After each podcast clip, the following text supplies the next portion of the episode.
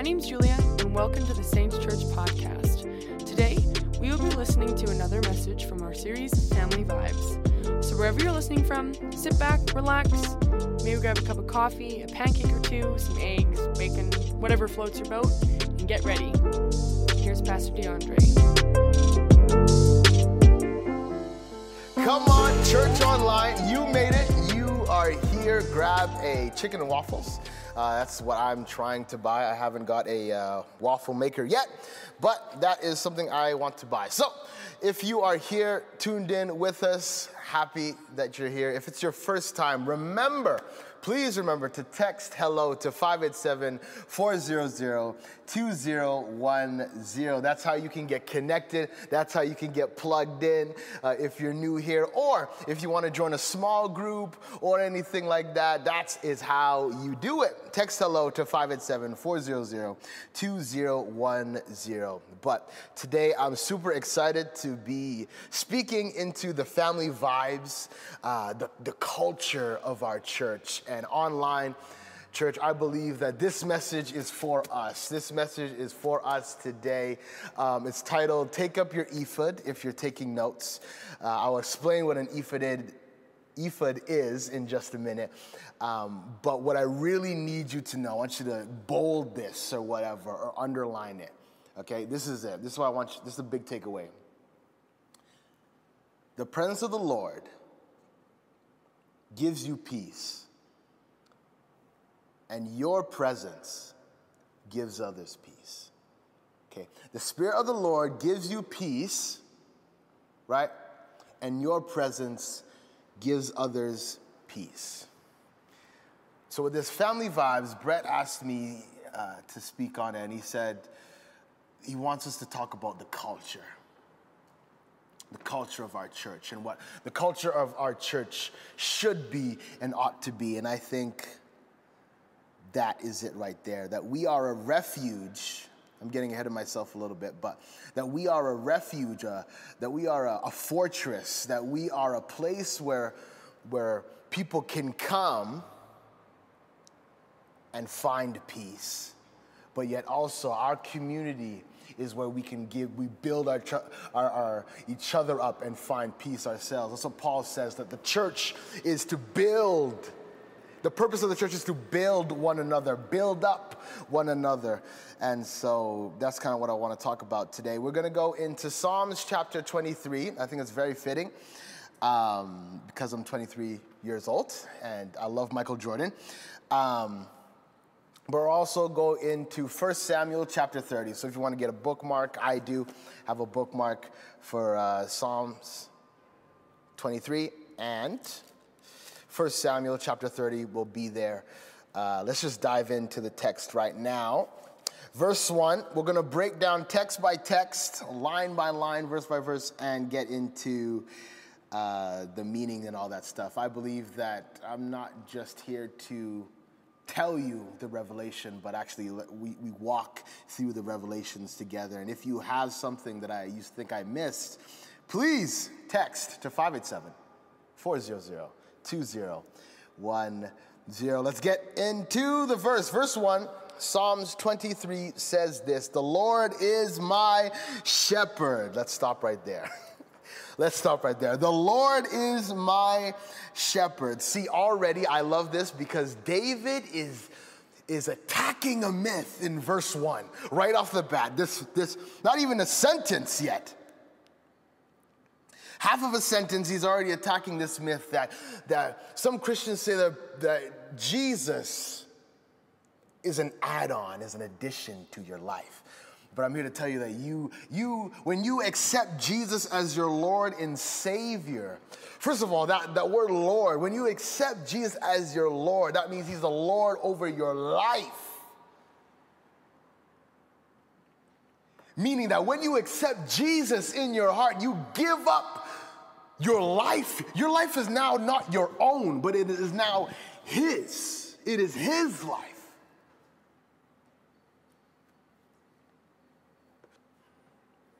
That now your life is now following this good shepherd. Bible talks about how God is a shepherd. He's a good shepherd. You are now following Jesus, the Lord is my shepherd. The Lord is my shepherd. See, before Jesus, before you accepted Christ, right, our lives were so narrow minded, right? It was all about me, selfish, all about me. Everything's about me. You ever watched um, Finding Nemo? Finding Nemo is, when I think of that, I think of, you know, the pelicans? You know the pelicans, you know I'm talking about? Mine, mine, mine, mine. That was your life, right? It was all about you. Mine, mine, mine, mine, mine. That was you. All of you, the pelicans fighting. But now that you accepted Jesus as your Lord and Savior, now that you know the good news, the gospel in this book, now that you know all that, you now have the keys to something greater. I was telling the youth a few weeks ago that that it's like the blinders come off and now you see. Before you were so narrow minded, now you see in full. How do you do that? How do I see in full? How do I see the true picture? You follow the Good Shepherd. The Lord is my shepherd. You follow him. Let's go down to the other line. I lack nothing. See, I think those two things, so understanding that now that you, now you follow Jesus. What's the Lord? What's the Lord's will for my life? Everyone asks me this. Everyone asks people. Everyone is wondering what the what what is the will of the Lord for my life? It's in this book. You read it.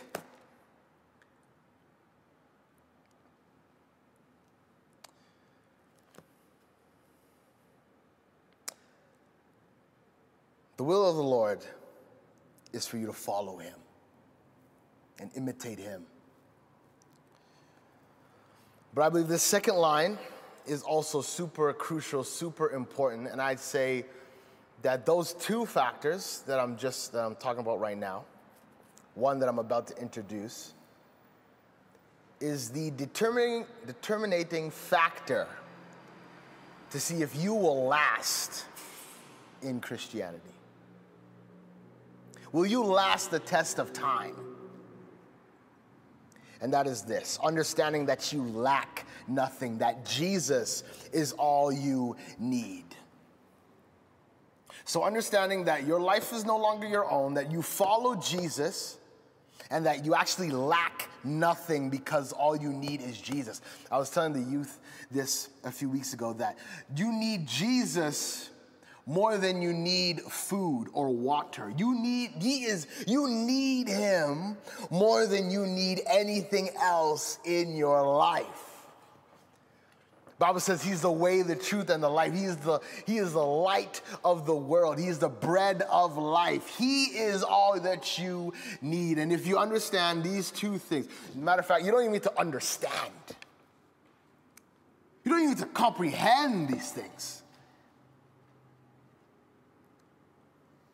All you have to do is believe. Have faith in that. Have faith in these two things that God, you are who you say you are. You are the good shepherd. So I am going to follow you regardless of my situation, regardless of my circumstance, regardless of what I see. I'm going to follow you regardless, wherever you lead, even if I don't want it, even if I don't think that it should be, or even if I don't blah, blah, blah, blah, blah. I am going to choose to follow you and have faith in that. But I'm also going to understand that I lack nothing, even if I don't see it, even if I, even if I feel distracted, even if whatever, that I actually lack nothing because I have you, Jesus. Somebody put in the chat right now that you lack nothing. I lack nothing. Another translation say, I shall not want. I like it. I like it. I shall not want, because all I have is Jesus. I shall not want, because all I have, I have everything I need. I have everything I need in Him. Once you believe that, think you'll be okay. Let's go to verse 2. Remember, we're waking our way down. We're making our way down. I love verse 2 and 3. We're going to read it pretty quickly. Uh, he makes me lie down in green pastures, and he leads me to still waters. He refreshes my soul. He refreshes my soul. I love this because it alludes to the fact that you find this peace when you're in his presence. When you are with him, again, note that it says, He leads me. He leads me into still waters. So he leads when you follow Jesus. This is why, this is why you give your life to Jesus because you have access to this unbelievable, uncomprehendable peace.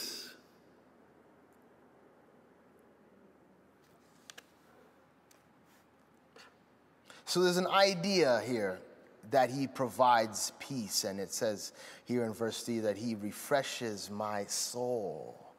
He refreshes my soul.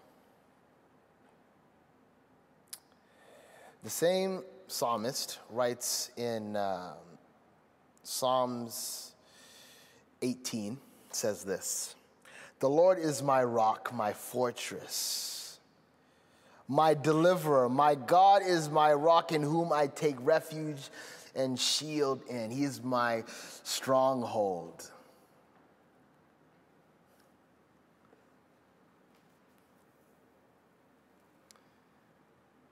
I love that. It's the idea that in His presence, in relationship with Him, when you allow Him to lead your life, He is your fortress and your refuge. He is where you take refuge in. Your place of peace. He's the waymaker, chain breaker In him, you have everything you need.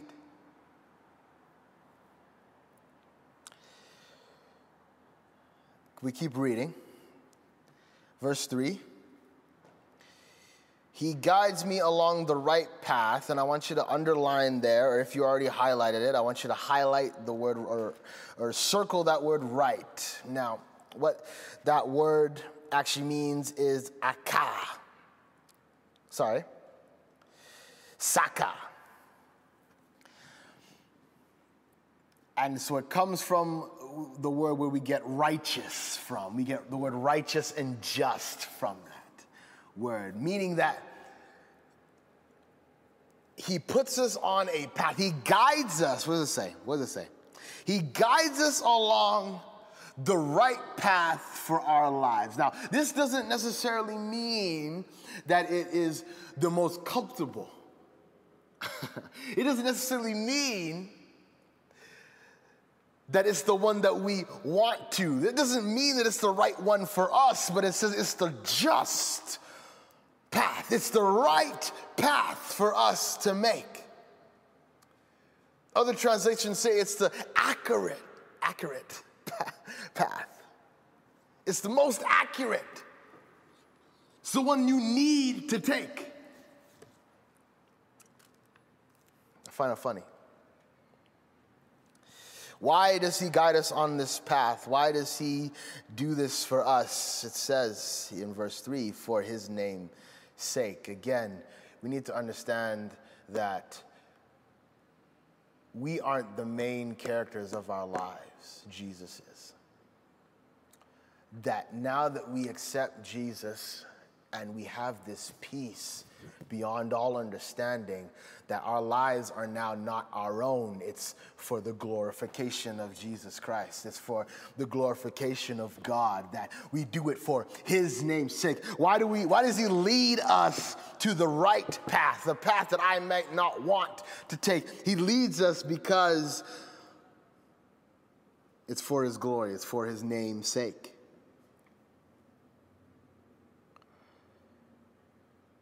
Now, verse 4, where it gets a little scary.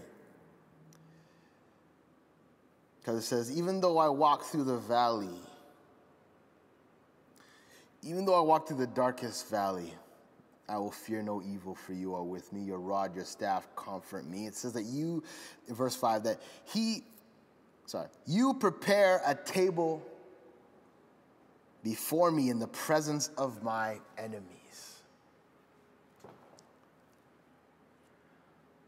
So he leads me, even though I, so I walk through the valley, darkest valley,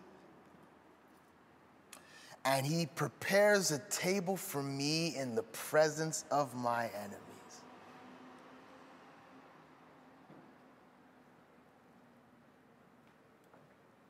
But in verse 2 and 3, it says that he gives me peace. How is that? How is that? How is that the case? I believe that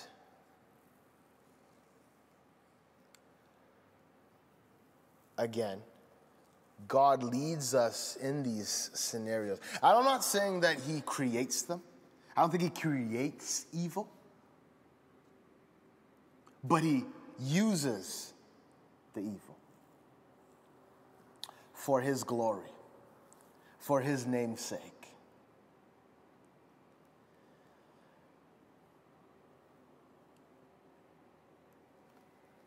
And what I'm proposing right now is that whatever it is you are going through that is a valley, a dark valley, or it's the table, that it's actually necessary for you. That it needs to happen. I'm not saying that you have to stay there, but I'm saying that this needs to happen for the sake of others.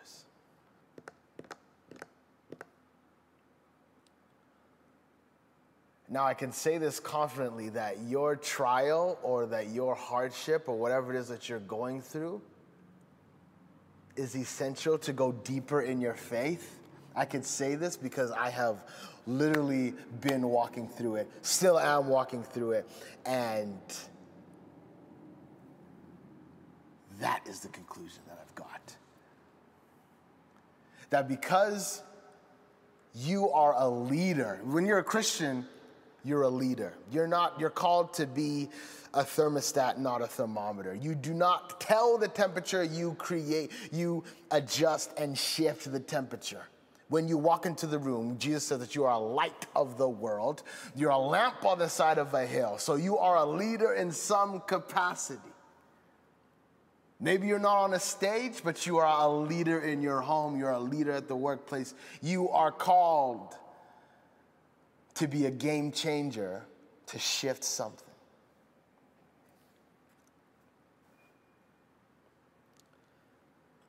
And I tell the youth this all the time that we can't lead people where we've never been. That's the motto. You can't lead someone where you've never been. So it's essential for you to walk through something, to get deep, get your roots deep into the soil of God. It's essential for you to go through this hardship, in this trial, in this circumstance, in this war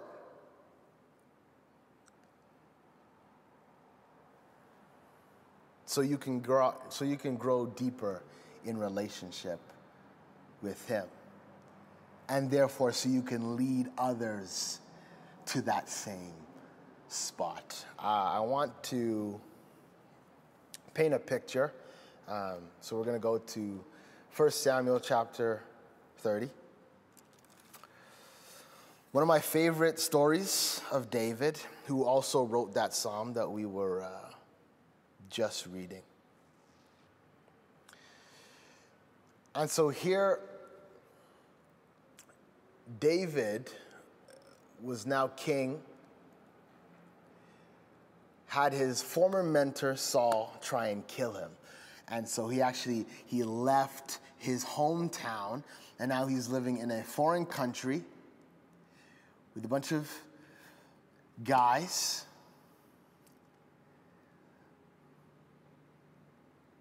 and he's at war with, with a group called the Amalekites. Now, the Amalekites are very interesting. I would say that they are a lot like the enemy today, where they before they attack you physically, they'll attack you mentally. If you want to read uh, a little side note, I would say that this chapter really helps you um, battle the war of your mind.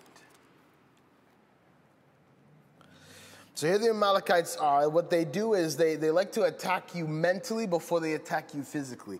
And so what they did here is that they captured all the men, the Israelites' men and children, and they took them captive and then they burnt down their camp. They burnt down the camp.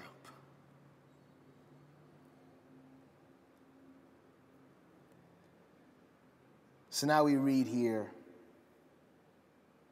in chapter 30 David and his men reached Keilah on the third day. Now the Amalekites had raided the city. They attacked it and burned it down and captured all the women and children and everyone else in it, both young and old. They did not kill them, however, they took them off and went on their way. So when David and their men reached it and found that the, it was destroyed by fire, and their wives and sons and daughters were taken captive. They wept. So David and his men wept aloud until they had no strength left to weep. I remember a few months ago, I was in a similar state.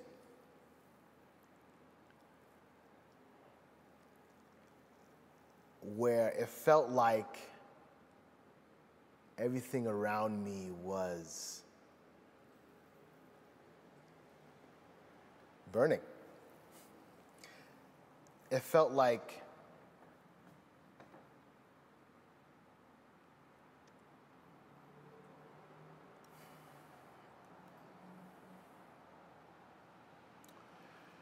I didn't even feel comfortable in my own home.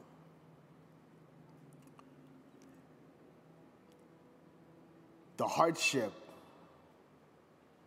my circumstance, my situation was so deep, it affected me.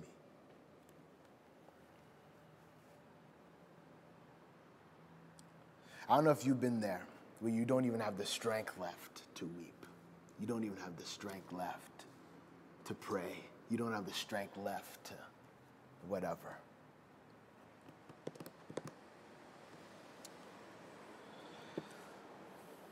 David and his men wept aloud until they had no strength left to weep. David's two wives have been captured. David was in great distress because the men were talking of stoning him, each one bitter in the spirit because his sons and daughters were taken. So not only does he have his former friend and mentor trying to kill him, and he's in a foreign land, not his home,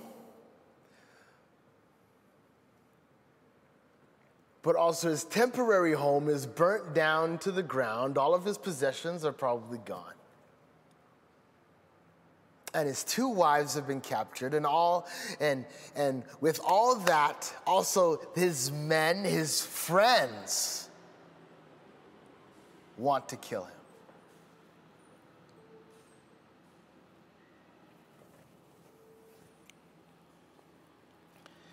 Verse 6 it says but david found strength in the lord his god. David found strength in the lord his God. Then said to the priest, Bring me the ephod. So the priest brought it to him. Then he inquired of the Lord, Shall I pursue this reigning party? Will I overcome? Pursue them, the Lord said, and you will surely overcome and have success in this reigning party. I want to stop there and talk about the ephod. Now, what an ephod is, is it is kind of like a breastplate. It's more like a vest that priests and kings would wear to signify that they have met God.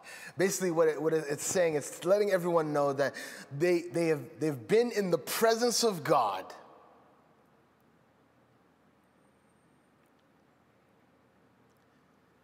And that's very significant because I don't think that David just found strength. He just decided to find strength. Oh, he woke up. He, he just he just had a moment magically.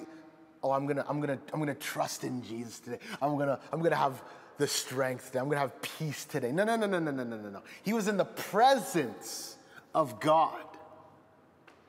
Presence of God fell upon him to give him the strength. And I want to say to you today that you need to be in the Lord's presence in order to find this peace.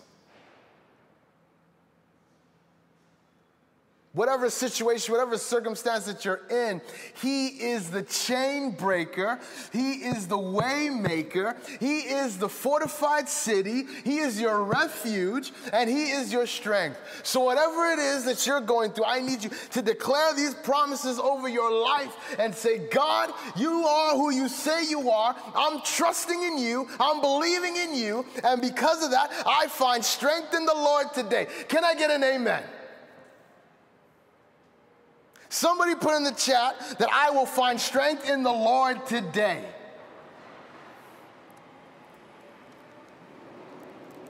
Find strength in Him. But I love it because we always think that the peace that we get, the strength that we get, just stays with us. No, no, no, no, no, no, no. You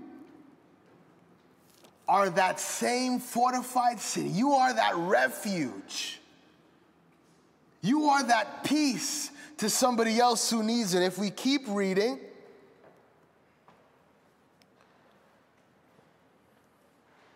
pursues this reigning party.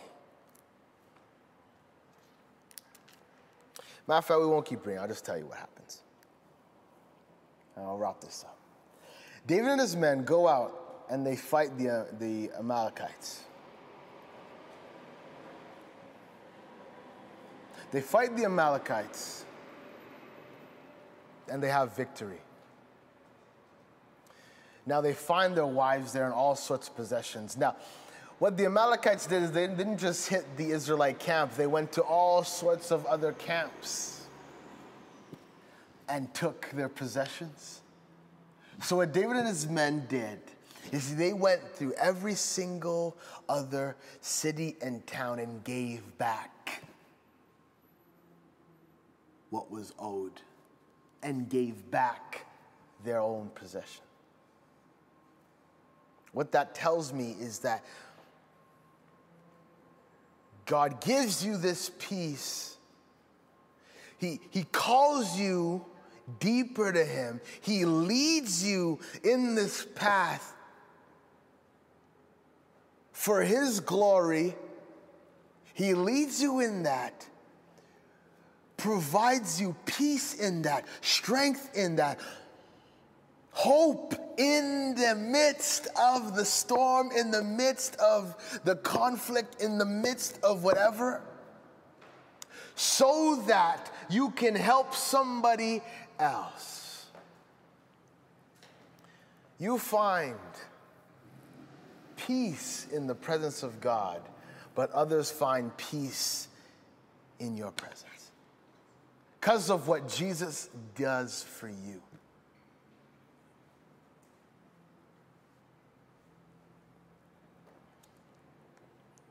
So I want to close with this.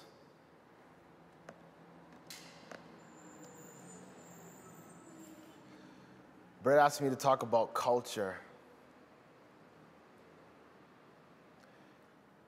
I think that needs to be part of our culture. Where we understand that we have the peace of God wherever we go, in any circumstance that we're in. And that we provide this peace, we provide this strength and this refuge for everybody else. My message today is titled Take Up Your Ephod.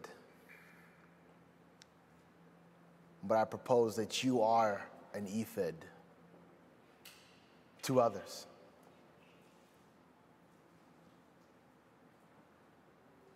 That you both obtain this ephod, the presence of God in your life, but you also are an ephod for somebody else.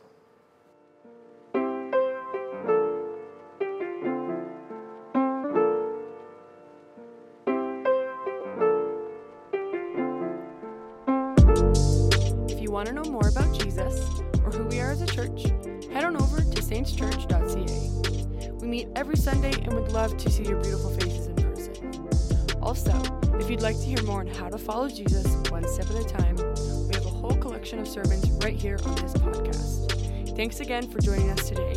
Have a great rest of your week. See you next time.